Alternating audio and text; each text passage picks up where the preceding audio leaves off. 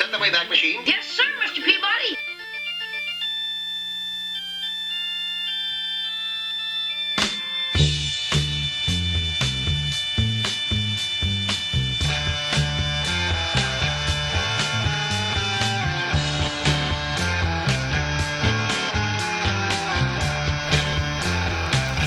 Okay, listeners, welcome. You're tuned in to Nostalgic Radio and Cars, and I'm your show host, Robert. Run your computers and Google Tantalk thirteen forty dot com, and you can see us live here at the studios in downtown Clearwater. Don't forget to check out our website, Gulfstream Motorsports dot com, where you can find out all about us. And if you've missed any of our past shows, don't forget to check out our archive page, Gulfstream, no, what is it called? Nostalgic Radio and Cars, of course. Anyway, welcome, welcome, welcome. Good evening, Tommy. Hello, hello, Robert. Sorry. You know, I still have this terrible cough. Uh, must be the same hairball. Just can't seem to get rid of it. But at any rate, well, uh, if you're tuned in right now and you see us live on YouTube, uh, you can see I don't have my poster up yet. You know why? Because I was busy, busy recording, and uh, I got a little behind schedule. But, you know, that's what happens sometimes. You just get caught up in the thing. And, you know, that's the beauty of radio. Radio is just, like, spontaneous. You know, we just love it because, uh, well, you know, we can screw up. Well, kind of. Not really. But it happens. Anyway, uh, we got a real exciting show for you tonight. Very, very exciting guest coming on a little bit later. First time for this gentleman to be on our show. And I will give you a hint. Yes, I will give you a hint. He's into six strings, but he's also into cars. So...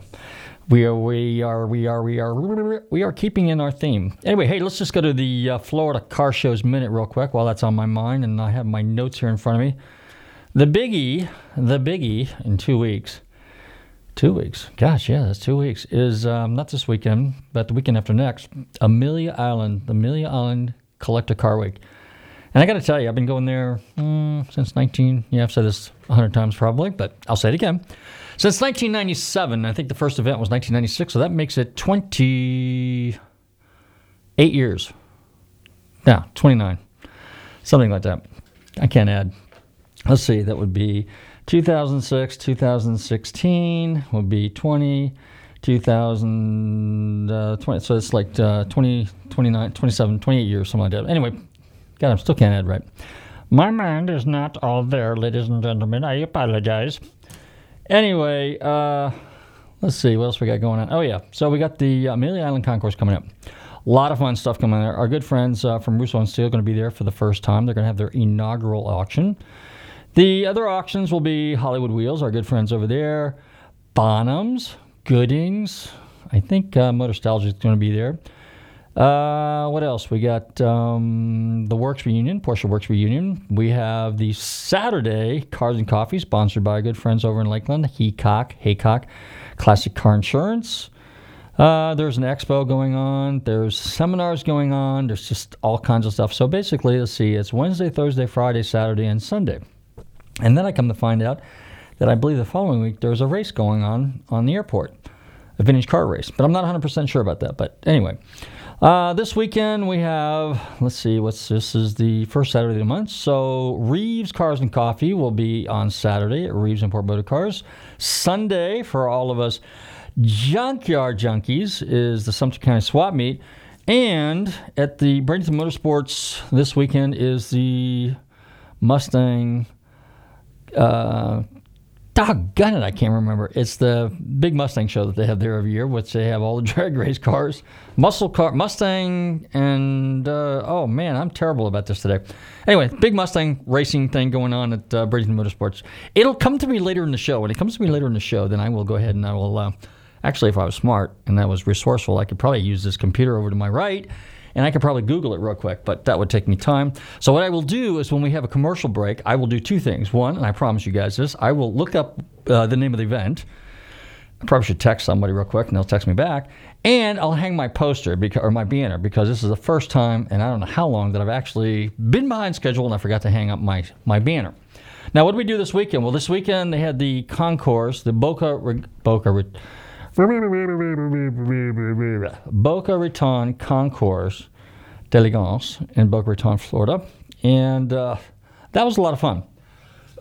Excuse me. So I went down to go hang out with my buddy David for a while. David's got the uh, the original, the firstborn Bandit. Yeah, I want to say Bandit. I'm talking the nineteen seventy-seven smoking the Bandit Trans Am car. I'll talk about that. Maybe not on this show, but I'll talk a little bit in depth on it. I'll do a special feature on that particular car. So what we did is we uh, kind of did this little tour on Saturday from the Boca Raton Hotel to Mar-a-Lago. And uh, the lead car was driven by Mister none other than Mister Jay Leno himself. So if you Google my Facebook page, you'll see that I put in there, we are playing Follow the Leader with Jay Leno on our way from the Boca Raton Hotel to Mar-a-Lago. And it was a very warm, humid day along the coastline. We took A one, not A one A, it's uh, I think one, whatever they call it, U S one, one. And uh, along the shoreline there, and unbelievable pieces of real estate, unbelievable view of the Atlantic Ocean. Water was just beautiful aqua color. And as we're gazing at some of the most amazing real estate you've seen in the entire state of Florida along that coastline there, going up through uh, West Palm Beach, Palm Beach, up to Mar-a-Lago, and uh, and the and the beautiful coastal, you know, the Atlantic Ocean. Uh, the one thing that kind of went through the back of my mind was, I'm also staring at the Bermuda Triangle, you know, so I couldn't help but think about some of that stuff, you know, all these airplanes and and, and ships and boats and all the mysteries surrounding the, the British, the, the Bermuda Triangle. And it's, it's, you know, when you look out, it just looks so majestic and so magical, and yet it's so mysterious, you know, it's really kind of cool. In fact, this is probably a subject for, uh, I'm looking at this poster right across from me, it says, I M H O dot love.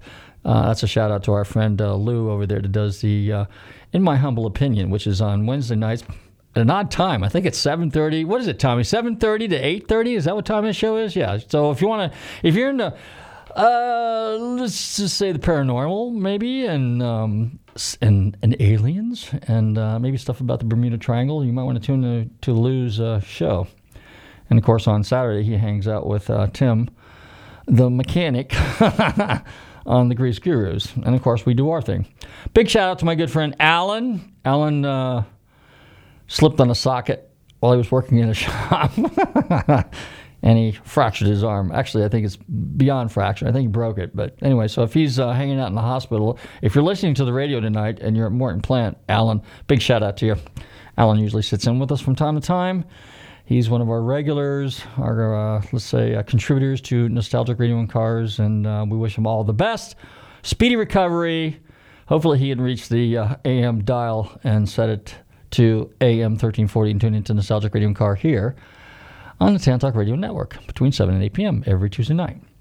So, uh, so we got that, Sumter County, we got Swap Week, we got the junkie thing. Anyway, so all right, so the, we went to Mar-a-Lago, we hung out there, we had a little something to eat, and I kind of snuck around a little bit, as I usually have a tendency to do, and took some really cool pictures. So, so excuse me. Be sure and check out my Facebook page, Nostalgic Radio and Cars, uh, and of course at Gulfstream Motorsports dot com. Uh, let's see what else. So, at any rate, uh, what was I going to say? Oh yeah, then the next day they had the uh, Boca Concourse, which was on Sunday, and I got to tell you, I mean, as as warm as it was down there, it's just a really nice venue, and my hat goes off to the people that put on the um, the Boca Raton Concourse, because they're one of the few organizations that actually raise a serious amount of fun- money for the Boys and Girls Club, and just about all of it, from what we understand, from what we're told, gets donated to that particular organization. So that's uh, very noble and very novel of them. I guess that's the right words. I use, hopefully I used those right. And uh, so my hat goes off to them. And they had an amazing selection of cars. I saw some old friends. I hobnobbed with a bunch of people. And uh, just it's just a lot of fun. And I got to tell you, the thing that I really truly like about Concourse is the selection of cars. I mean, it truly is is art in motion. Could be, if they're very, very unusual cars. History because of the cars. The personalities, the people. The people really were kind of make the cars kind of unique, too, because of stories. And the cars have been passed along. So the people that are now the owners or curators or caretakers, however which way they want to be labeled, you know, they got the stories that they've carried with them, and they share those stories with you. And that's what really makes the car special, because they have the, the cars themselves are a personality. They're a, they're a people. They're a soul, you know. And I say this all the time, and it doesn't matter. You know, if you have anything that's an antique, you know, if you look at it and you just stare at it for a second, you put it in your hand, you know, like I, I'm I'm into guitars, for example, but I'm into a lot of other things. And, you know, when I look at this old stuff, I go, wow, you know, what was it like back twenty, thirty, forty, fifty, sixty years, seventy years, eighty years, one hundred years, when you look at some of these really cool antiques and you say, wow, you know, somebody bought this thing brand new. I want to know what was going through their mind. I wonder what people were thinking. On the way back from Mar-a-Lago, I had an opportunity to ride in a nineteen thirty Packard Straight Eight. Absolutely stunning car. It was a fa- uh, Phaeton, and Phaeton basically is where the top goes down. No windows, no, no. Uh, um, um, what's the word I'm thinking about? The, the little window that goes between the passenger. Yeah, my mind is just terrible. Sorry, guys. But anyway, there's, uh, you know, they they, they had the, um, ah, can't think of it. It'll come to me. It'll come to me later in the show. Uh, but anyway, so basically it's a Phaeton open car, but it was just really cool driving this gorgeous, and there's a picture of it also on our Facebook page, this nineteen thirty Phaeton. I wasn't driving, I was riding in a shotgun, and I was actually behind my friend David in his Trans Am, so I was taking pictures across the bow, because it's so long, the front of the car, and then behind us was a nineteen fifty-three or fifty-four Rolls-Royce convertible, also a very stunning car. Actually a one-off Mulliner body, okay, and of course Rolls-Royce. You know, back in the day, a lot of people don't realize, but your Packards, your Duesenbergs, your Um, Lincolns and sometimes Cadillacs. They people bought the chassis, and then they were either built by uh, a Fisher body, or a Dietrich body, or a Mulliner body, or a Park Ward body, or you know, there's just all kinds of bodies. It's hard to keep. You know, the coachwork is what it was. The hand-built coachwork. The cars were so elegant, you know, and graceful, and ornate, and uh, to be able to ride in these cars is just it's just uh, it's a time machine. And then, as I was riding down with uh, my friend Lee, who owned the Packard, I was talking to him a little bit, and I said, you know, Lee, what do you think it was like? What do you think was going through people's minds back in the nineteen thirties, right after the Depression? Now, think about this. nineteen twenty-nine was the Depression. This was the nineteen thirty Packard. So even back then, that car was a six thousand dollars, seven thousand dollars car or more. And uh, so here you got people pretty much just, you know, it's it's a terrible state, what's going on in the United States at the time. And here's people with these unbelievable cars that cost more than houses. And uh, so here you are. You're just a little kid, and you're standing alongside of the road, you know, and... and you're and you're just trying to get by with your, your mom and dad, and, and you see this majestic car go by, you know, you're just kind of like, wow, uh, it had to be something back then. And it's nothing like today. You know, today, you know, to see Lamborghinis and Ferraris and Rolls-Royces and Bentleys and all these luxury cars, it's kind of a common occurrence back then. And and the cars today, they look all the same, you know. It's like, so a Lamborghini blows by, or a Countach blows by, or a, a Bentley G T goes by, or an Aston Martin, or a Mercedes G T, or something like that, and maybe the occasional Porsche. Mm, yeah, all right, so you don't get excited. They're just, you know, you've seen one, you've seen them all.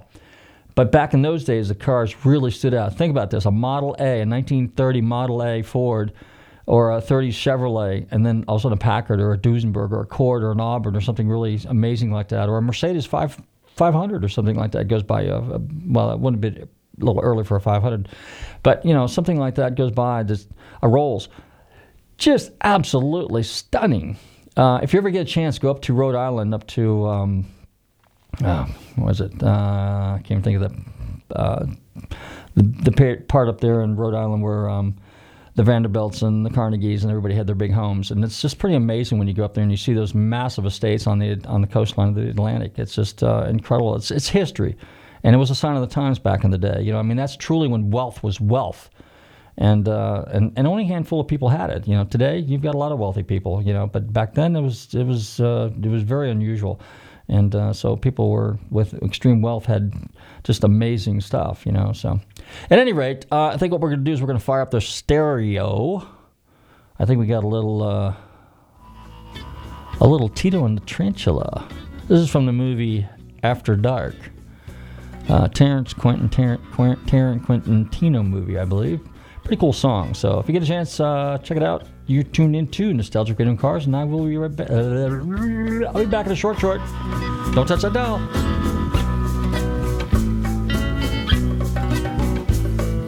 Watching her, strolling in the night, so white, wondering.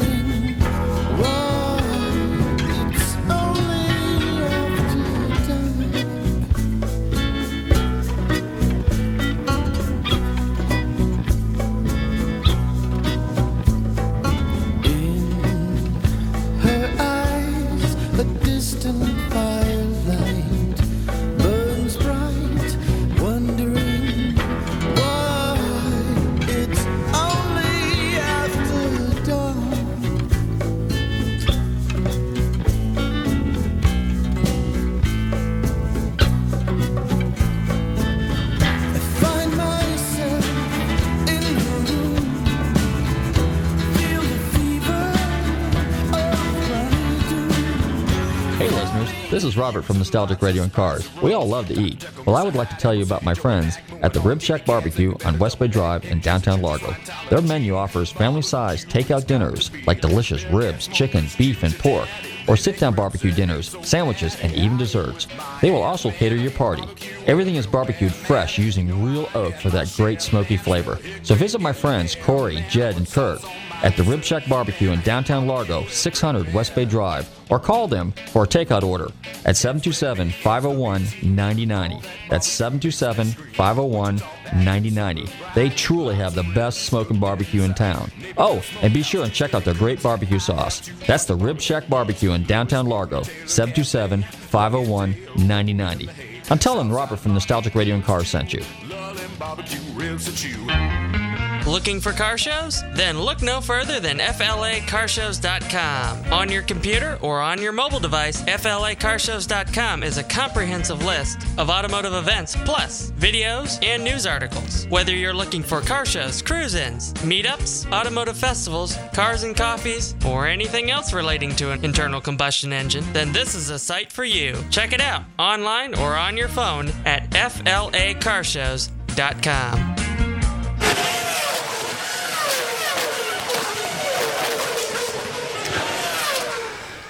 Okay, we're back in a nick of time.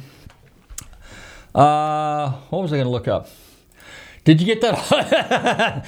Hey, I tell you what, if we had, if this was a relay race, I think we'd be in the lead, because you have no idea what it's like sometimes when we get behind schedule and we scramble and we run back and forth, back and forth. And I had to run in the production room real quick. I had to re, re, re, re, re, redo something real quick, stick it in the folder so Tommy could get it, so he could upload it and put it in in uh, Adobe, whatever the thing's called.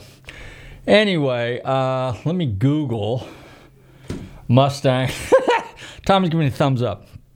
Okay, so uh, what was I talking about? Oh, Boca. Boca was a lot of fun. And uh, let me turn my little mic over here and try to, let's see, Mustangs at Bradenton Motorsports. Uh, Bradenton, Bradenton, Bradenton.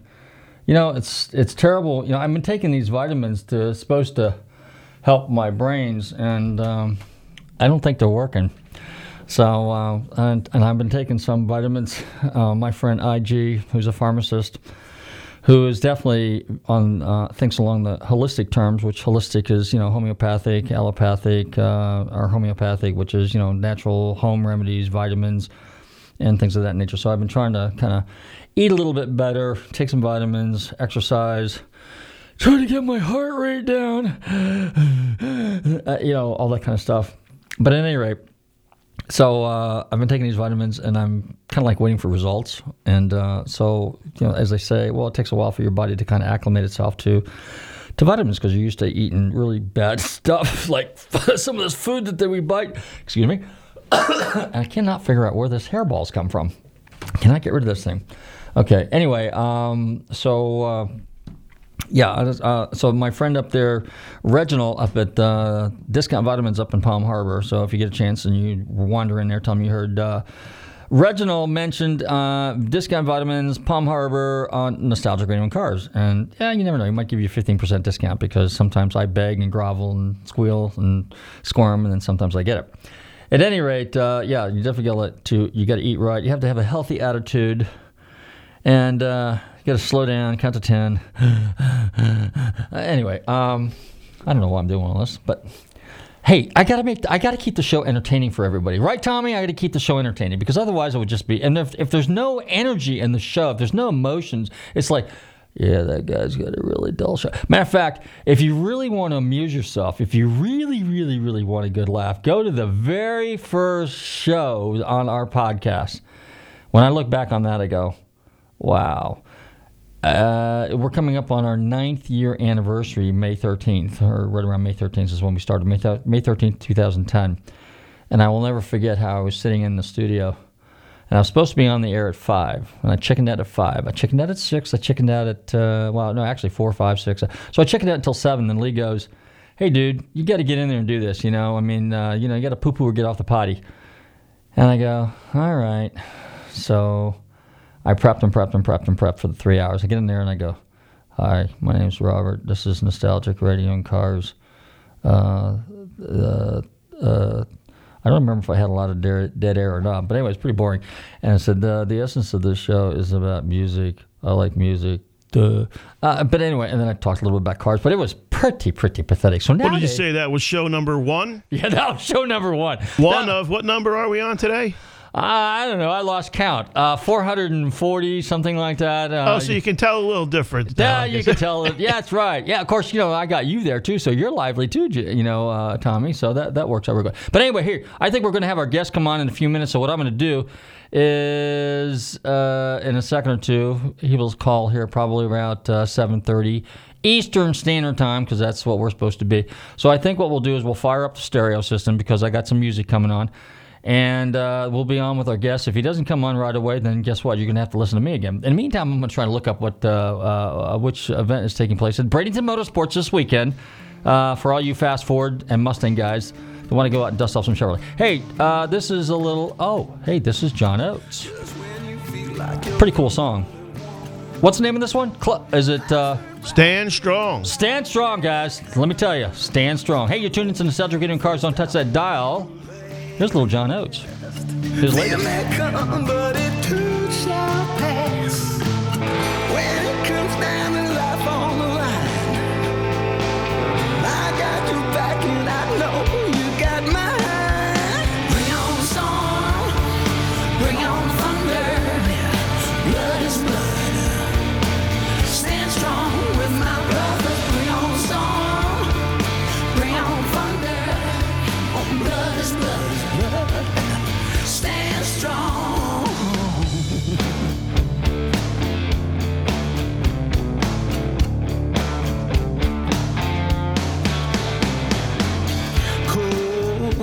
Touch it to the bone. Hot sunburn and a night is long. When wrong is right and what's right is gone. Stand strong. Woo! Hold on. When it comes down to life on the line, I got your back and I know you got mine. Bring on the storm. Bring on the thunder.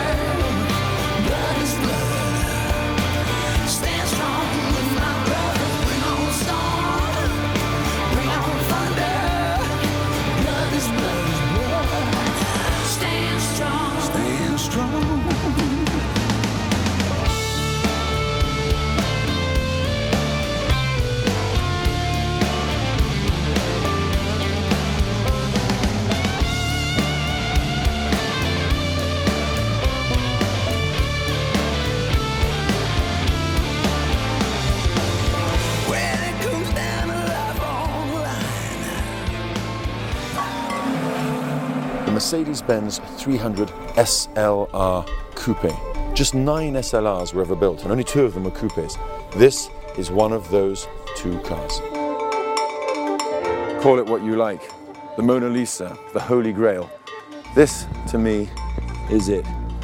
And that's the seat where very few people over the last fifty-five years have been invited to sit. But today, it's my turn. And there it is in all its glory. There's no mistaking this for a normal gullwing when you look under the bonnet. Eight cylinders rather than six, three litres and a full three hundred horsepower. That's what made this car a three hundred kilometre an hour machine in its heyday. Right, the starting procedure, in neutral. It's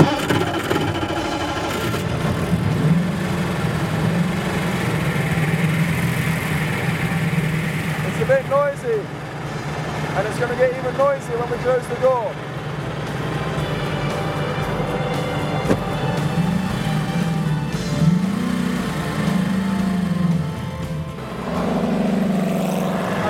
I'm driving the Uhlenhaut three hundred S L R.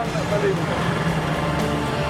The silence after the storm. This car is so intense to drive. Deafening, powerful, hot inside, intimidating, and utterly magnificent. At the end of a day with the Uhlenhaut Coupe, I'd use two words to describe the experience. Intimidating yet intoxicating. Intimidating. First of all, because of the noise, the din from those pipes is unbelievable. The heat inside the car, racing clutch, an engine that hates to go at anything less than three thousand revs. It all makes for perhaps the least suitable road car you can imagine, but at the same time intoxicating, because the more you drive it, the more you learn to respect it. And remember that this is a Formula One car with a sports car body, the more you come to love it. At the end of the day, I have even greater respect for the man who designed this car and who was brave enough to use it on the road in the nineteen fifties. Rudolf Uhlenhaut, what a car.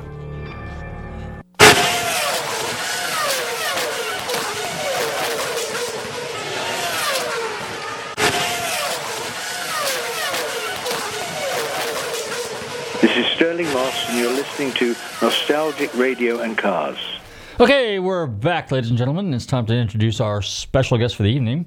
This gentleman is a rock and roll and songwriter Hall of Fame member, and he's part of the, one of the best-selling music duos out of the seventies and eighties. I'm delighted to welcome to the show this evening, John Oates. John, how are you doing?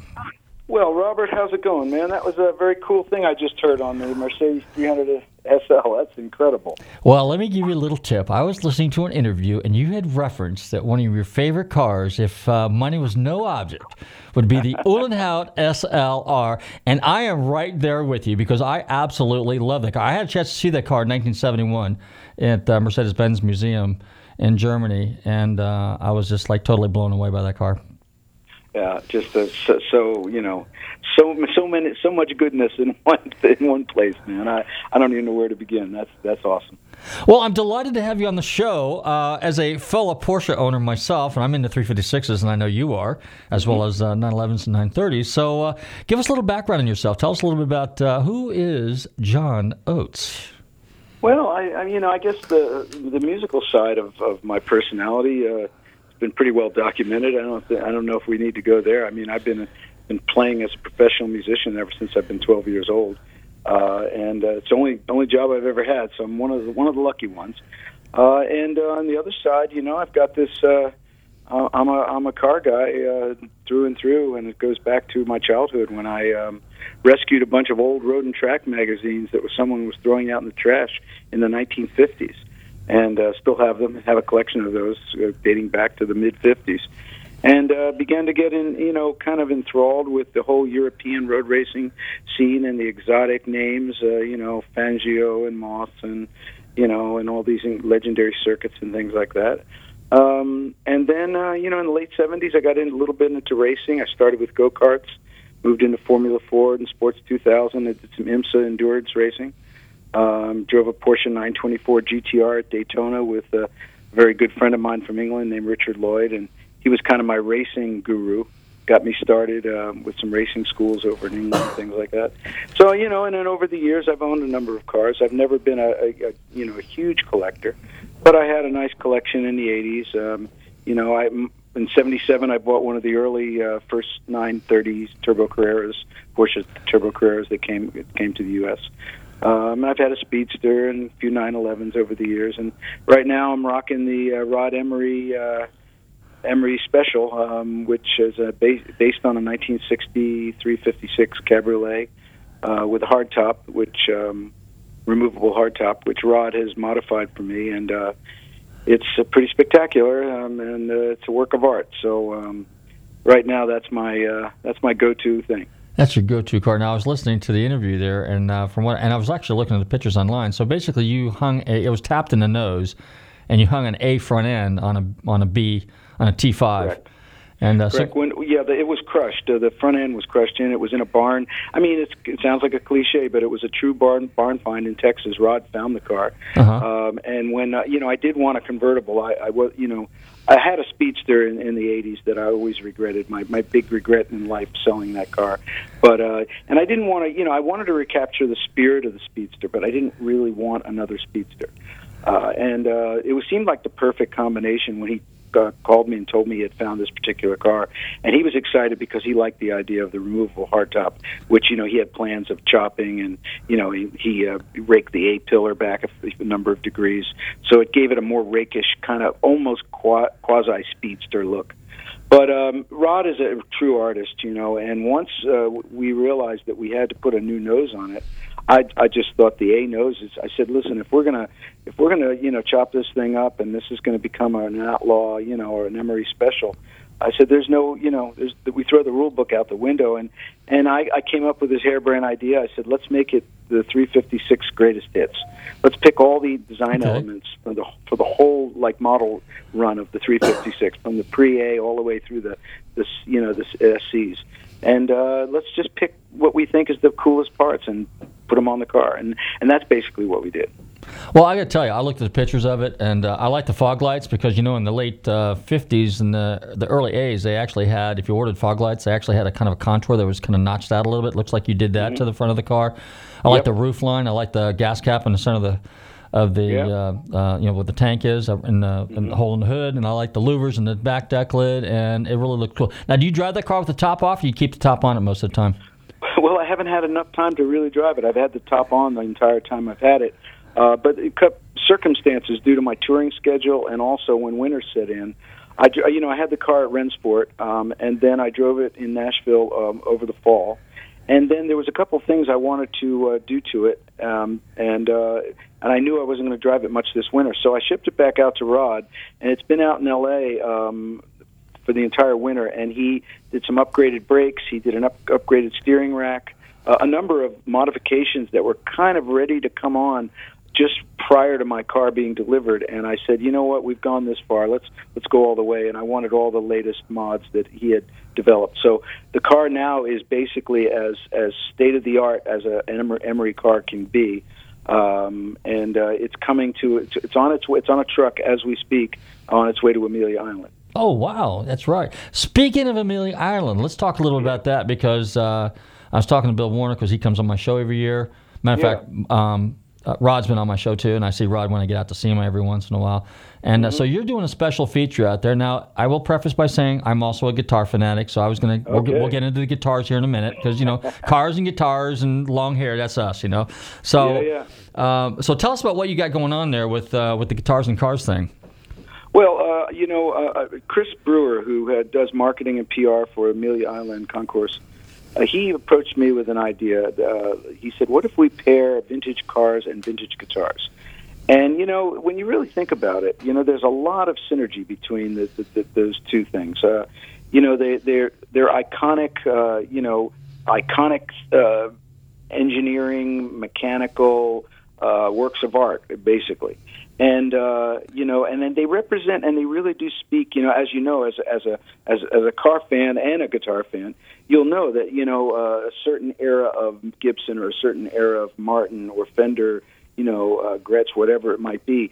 They they represent an aesthetic, you know, it, it, that that that kind of echoes the uh, the time that you know, and, and the and the style of the era, and of course cars do too. So I think it's, it was sounded like such a cool idea, and I just got very into it, and uh, Chris and I began to assemble, uh, you know, some cars, and together we assembled some, some guitars to go with them. Super. Now, the display, the cars are going to be outside. Where are the guitars going to be? You're not going to leave those outside, too, are you? Are they no, going to the, be inside? The car, the, the, Chris has had uh, display cases uh, made. Oh, okay. For the car, for the guitars, and they will be uh, displayed right alongside the, the cars uh, in a section of the concourse lawn uh, at Amelia, and uh, we've got some great stuff. I mean... Um, Just, uh, you know, I mean, just, I don't know, we've got an Elvis Corvette that he drove in one of his movies, which we're pairing with, uh, with a, a, a ukulele that he played and another uh, uh, guitar that's, uh, you know, similar to one that he would have played in the movie. Okay, that probably was Clam Clambake. That was the one where he drove that Corvette. I think it was Clambake, yeah. Mm-hmm. I don't, we don't have access to some of the exact, you know, cars, but we're we're uh, guitars rather, but we're pairing uh, similar models of, of similar, you know, ages. Super. Uh, I'm bringing my fifty-nine M G A twin cam down. Ooh. Uh, and I'm putting that on with a, uh, a fifty-nine Gretsch double anniversary, a mint green double anniversary. Which okay. Is a very cool, iconic uh, guitar. I'm pairing my uh, my Rod Emory um, Outlaw with a fifty-nine slash sixty Fender Strat that uh, I had made at the custom shop, and basically had it modified in in a very similar way using the basic, you know, kind of the, what I considered some of the best elements of the of the Stratocaster. Uh, in a, in very similar to the way Rod crafted the, uh, the my three fifty-six. So in a way, you know, they're both hybrids. Um, we've got uh, let's see, oh, we've got a Ricky Nelson uh, Cadillac, and we've got a I, and I believe it's a Les Paul that goes with that. We're going to have the pink Porsche tractor that Kevin Jeanette uh, created for Rensport uh, with a pink painted, uh, similarly painted uh, Martin acoustic that goes with that. Wow. Um, oh, we've got a whole bunch of cool stuff. Excellent, excellent. Well, I look forward to that. And, of course, you'll be there. Uh, you know, you, will you be approachable and taking pictures? And I, talking uh, I'm going to, yeah, I mean, I'm, I'm I'm out there. I'm walking around the lawn enjoying the, the The, the machines, just like everyone else, and uh, I'll be, you know, I'll be at the car exhibit, you know, and uh, saying hi and talking about what we've got going, and uh, it's going to be fun. I'm also bringing my three fifty-six to the Porsche um, Works uh, Corral on Friday at the Omni Hotel. Okay, the Works and Reunion. It'll be, on, it'll, it'll be on display there. Okay. Uh, so uh, that'll be fun. You know, kind of hang with the Porsche guys. But there's, there's a bunch of great stuff going on at Amelia this year, and it's, it's going to be a, a fantastic weekend. Well, that is super, and I look forward to meeting you there. Um, real quick, yeah. I wanted to back up and go, okay, so you drove IMSA, and mm-hmm. and you said you drove a nine twenty-four Carrera G T, so I'm going to assume that that was probably eighty, eighty-one, eighty-two. Was you, did you race it? It was, eighty, it was actually eighty-three, eighty-four. Okay. Um, I drove with a guy named George Drolsom from Indiana uh, in his car at Lime Rock, and then I drove with Richard Lloyd at uh, Daytona in Richard's car, which he brought over from from England. Uh, I also drove. Um, I drove some. Uh, uh, I drove a Porsche Fiero. I'm, I'm sorry, Porsche, a Pontiac Fiero, uh, Joe Huffaker car with Bob Earle, um, which unfortunately had an accident in uh, at Elkhart Lake, and that's kind of when I decided to hang up the racing helmet. So when you said um, Huff- I still love to drive, but I don't race anymore. Okay, when you said Huffaker, are you talking about Huffaker Racing out of California there, the guys that used to yeah, race Joe the engines? Okay. Yeah, well, I was on tour. It's a long, kind of a long story. I was on tour with Daryl, and uh, we had a tour that was sponsored by Pontiac Fiero. Uh-huh. And through that, um, I was given the opportunity to drive the uh, G T U Pontiac Fiero that Joe Huffaker built. Oh, no kidding. Yeah. Well, you know, it's funny because Huffaker is known for, for Jaguars and, and M Gs and killer cars like that. Is because he's a big, uh, big, big, big, uh, big, big British car guy. And he's based out of Sonoma, California. Which, yeah, that's right. And and I'm I'm from that area too. I grew up in Center Fell. But uh, I was reading somewhere that you had a Jag and a an X K E, and you also had a Healy at one point in time. Of course, I'm a big three thousand Healy fan, and that's what you had. So what yeah, were those cars yeah. like? Yeah, well, I had a B J seven, uh, sixty-seven, okay, with silver blue, uh, with navy interior. Um, the Healy, the big Healy's are cool. Um, you know, uh, I loved my, my E-Type. It was a Series one and a half uh-huh. uh, that I had, a uh, sixty-eight, and uh, I, I had a fifty-six Speedster. I had a fifty-five Chevy convertible, and um, you know, I had a nine. Well, I had a bunch of stuff. Uh, the eighties, you know, I kind of overindulged in, on a lot of levels, and uh, it all came back to bite me in the butt. And uh, and by the by the time of the nineties, I stripped down to really the bare essentials, and basically started my life over again in Colorado. And living out in Colorado uh, on a dirt road in the mountains, um, basically, I drove a pickup truck. Well, good for you. I mean, you know, the salt of the earth. And uh, hey, look, I'd be I'd be right there with you. Let me yeah. ask you another question. What is your go-to guitar? My go-to guitar is my fifty-eight Strat, the one that uh, you, if you've ever seen me play a show from nineteen seventy-four onward, that's the guitar I'm playing, and to this day I'm still playing it. That's excellent. Uh, it's a it's a and here again it's a Strat that's been slightly modified. Back in the seventies, I put humbucker pickups on it, and. Uh, So it's a, uh, you know, it's it's it's a really cool. I mean, it's just one of these guitars. It feels like it's part of my body.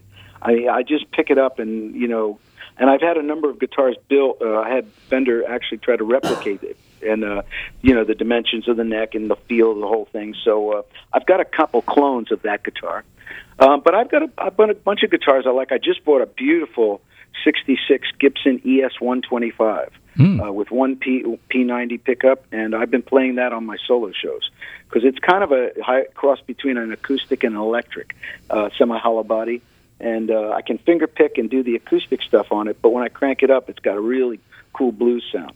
So that's the guitar I've been using on my solo shows. Do you consider yourself uh, a lead guitarist or uh, a really good rhythm guitarist? I mean, if you finger pick, you do a little of everything, obviously. But uh... yeah, well, you know, I started out as a folk guitar player, and I played a lot of blues and folk music. So my finger picking thing is one of one of the things I do. Um, I'm definitely more of a rhythm guitar player, and a more of a I use the guitar obviously as an accompaniment to my voice and for songwriting and things. Uh, I'm not that flashy when it comes to leads. Uh, I always make sure I got a killer lead guitar player. Your your the sixty-eight Strat, no, or the fifty-eight Strat rather.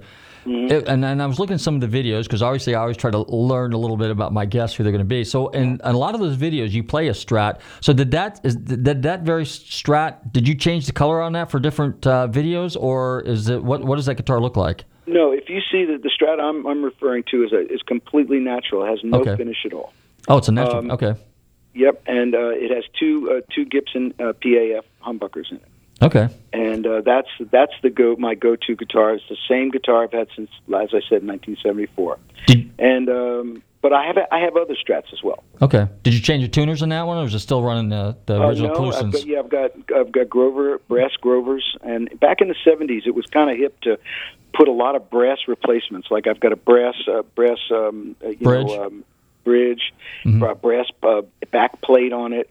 Brass neck plate. It was a thing in the seventies to use brass as replacements for a lot of that stuff. Yeah, I've got a seventy-five uh, hardtail, and it's got a brass mm-hmm. bridge and a brass nut on it too, for the yeah. same, which was kind that, of that a player's was the thing guitar. To do back then. Yeah. Well, you get more sustain. I mean, you know that, and of yeah, course the it little, yeah, exactly, exactly. Mm-hmm. Cool. Well, at least we're all on the same page on that. Let's talk about uh, your new album now. And I played one of the yeah. songs, and I actually liked that song. And uh, what's it called? Stand. Uh, Stand Strong. Stand Strong, that, yeah. That's an album that actually came out about three years ago um, okay. called Good Road to Follow.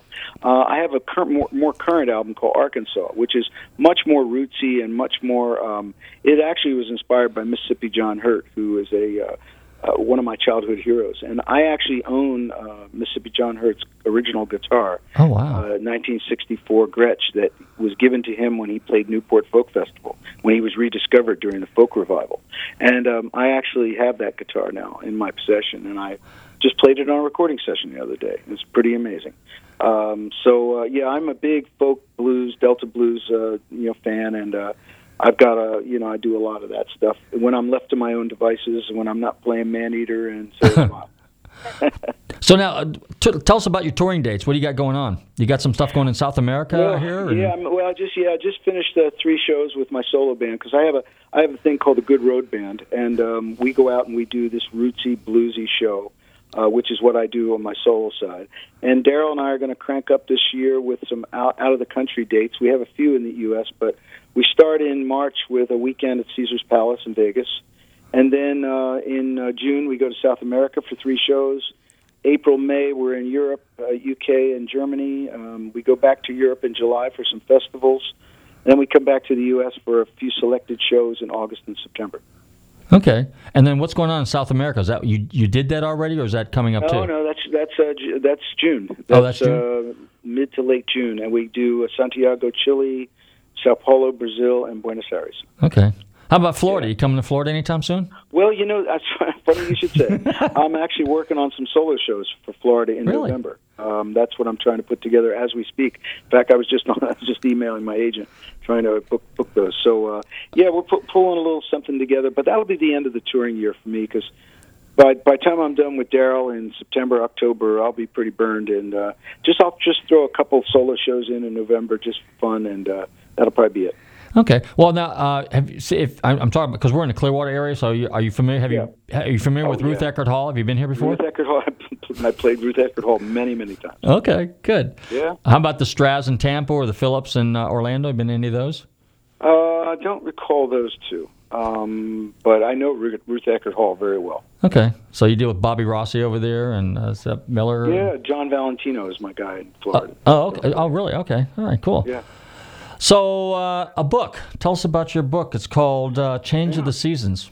Change of Seasons, yes. It came out uh, about two years ago. It's, um, it was a labor of love. I, I uh, you know, it was a chance for me to uh, talk about all the other things besides music. I mean, obviously it's music-centric, but, you know, I've been talking about racing. I was talking about living in Colorado in the mountains and skiing and raising a family, building a house, uh, doing all the things outside of music that probably a lot of people don't, you know, aren't aware of. Uh, and, uh, you know, I talk a lot about the early days of getting together with Daryl in the early seventies, uh, which, you know, people seem to know a lot more about the eighties with the big hits and M T V.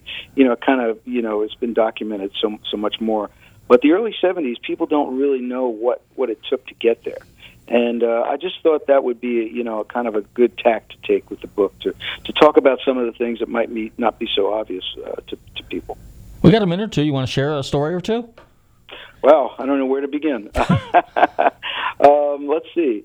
Well, you know, uh, boy, there's, well, let's put it this way. The book is, is divided into very short chapters that read like short stories, meaning you could open that book anywhere you want, read a chapter, and get a complete idea. That was the that was one of the things I wanted to do on it.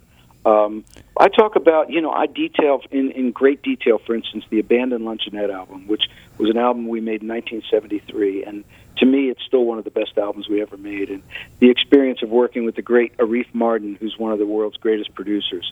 Uh, you know, working with him in New York with, the, with some of the world's greatest session uh, musicians. So I, I detail that in great detail because it was very important to me. And, you know, things like opening for David Bowie uh, on his first tour when he did Ziggy Stardust and Spiders from Mars, we, we opened for him. We opened, and all, I talked about all the crazy experiences we had on the road, opening for people like not only Bowie, but we opened for Cheech and Chong, we opened for Stevie Wonder, we opened for Blood, Sweat, and Tears, uh, we opened for the Bee Gees. You know, so we had all these great experiences in the seventies as we were kind of putting our sound together, and it all kind of came to fruition in the eighties with all the, you know, the huge run of hits we had. Interesting. So what if if what was your big break then? Which which was that well, moment? The big break was when we got to sign on Atlantic Records in nineteen seventy-two, and Arif Mardin uh, wanted to produce us. That was that was changed everything um, because he was so so the consummate musician. You know, to this day, I mean, when I when I put a, a recording session together in Nashville, I run my recording sessions the way he ran his recording sessions with us in the early seventies. Just that the style, uh, the the approach, you know, putting the song first, and and uh, you know, uh, and, and surrounding the song with with the right players. It's, you know, there's there's a million great guitar players, a million great drummers, whatever. You know, it's not who's the who's the best. It's who's the exact right person for the moment and for the sound and the song that you're trying to do. And that's a, that was a kind of a fundamental thing I learned from him. And uh, you know, so that was really our big break. And then, of course, you know, we had a our, our first hit record, Sarah Smile, Rich Girl, She's Gone, in the mid seventies. And then, of course, when the eighties hit, we were kind of unstoppable on on on Top forty radio. Tell us about M T V. What was it like doing videos? We got about uh, three minutes left, so tell us a little bit about okay. what it would be like to do a video on M T V. Well, it wasn't my favorite thing to do, I, I must say, but uh, we were friends with the guys who started M T V. We were living in New York, and uh, those guys came to us uh, because, you know, we were having hits, and they came and they said, listen, we're starting this video music channel. We said, what's a video music channel? And they said, well, you know, we're going to show music. You know, you, you do your song and you create a video version of it, and we're going to we're going to show it on T V. And we said, all right, well, you know, and they said, we need content. We need stuff. And so if you'll look at our early videos and you look at some of the earliest videos played on M T V, they were all shot in front of a black, you know, curtain because people didn't know what to do. Uh, and as as time went on, of course, you know, they, they became really elaborate and expensive and over the top. Um, but, you know, it was great. We were the first, uh, Daryl and I were the first uh, guest video V Js on M T V to come on, you know, as artists and, and you know, host the segment. Uh, to this day, I'm still friends with all those uh, those guys. And, uh, you know, uh, I just saw Alan Hunter. We played a show in Chicago, and he came to the show. Uh, you know, Martha Quinn, you know, all the, I still see them. And uh, it's great. Uh, you know, it was a really exciting time for music. That is really, really cool. I was wondering because I was I was looking at some of the early videos and I'm thinking, gosh, what did they do? What like the choreography? You know, did it just say well, just go know, out there it, and do your thing? It, or was, it was a bunch. Of, to, to be honest with you, you know, we did some embarrassing stuff. uh, I I would say that you know had I had I had it to do over again, I would have paid a little more attention to the videos, not realizing they were going to be uh, you know a, a visual legacy of my life for the rest of my life. You know, um, but in those days we didn't think much of it. You know, we just it was like, hey, great way to promote our music, great way to get our get get our names out there and our our, our mugs out there. And uh, you know, we were more focused on making records and touring. And to this day, that's it's still where we're at. You know, we're all about music. We got a minute left. Tell us uh, who was one of the most instrumental or influential artists that uh, impacted your life and your musical career? Who would you say that would be? Well, I go back to Mississippi John Hurt, okay. a guy named Doc Watson, and uh, Curtis Mayfield. If you put oh, really? and, and Chuck Berry. If you put those four guitar players together, that's what I play like. And of course, I don't play as good as any of them, but I they you know I'm kind of a I'm kind of an amalgamation of those four guys. Okay, music. What do you listen to?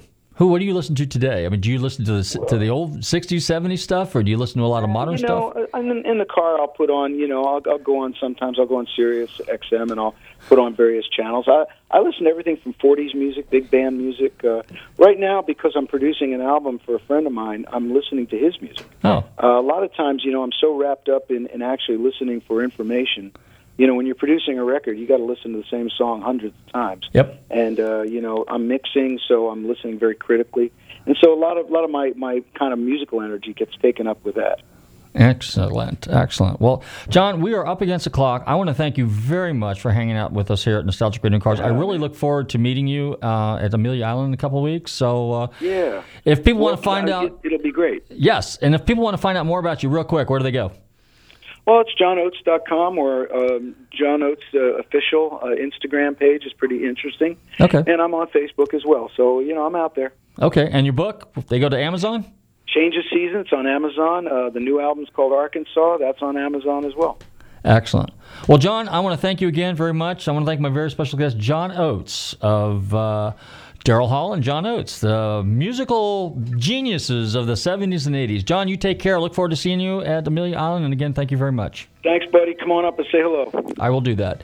Hey, guys, guess what? We had a very special guest this evening. John Oates was with us from uh, the musical duo Hall and Oates. Wow. You're a Rich Girl, Sarah, and uh, a lot of cool songs out of the seventies and eighties. By the way... The racing event that I was thinking about this weekend is the National Mustang Racing Association in Bradenton Motorsports this weekend. Don't forget, I want to see some of you guys at some of the car shows. Tune in every Tuesday night here on the Town Talk Radio Network between seven and eight p.m. Tell all your friends, too. Alan, hope you're doing okay. Hello to all my other buddies out there. Don't forget to follow us on Facebook, Twitter, Instagram, all that other social media stuff, wherever we're at. And uh, in the meantime, everybody stay safe, drive carefully, and love your family.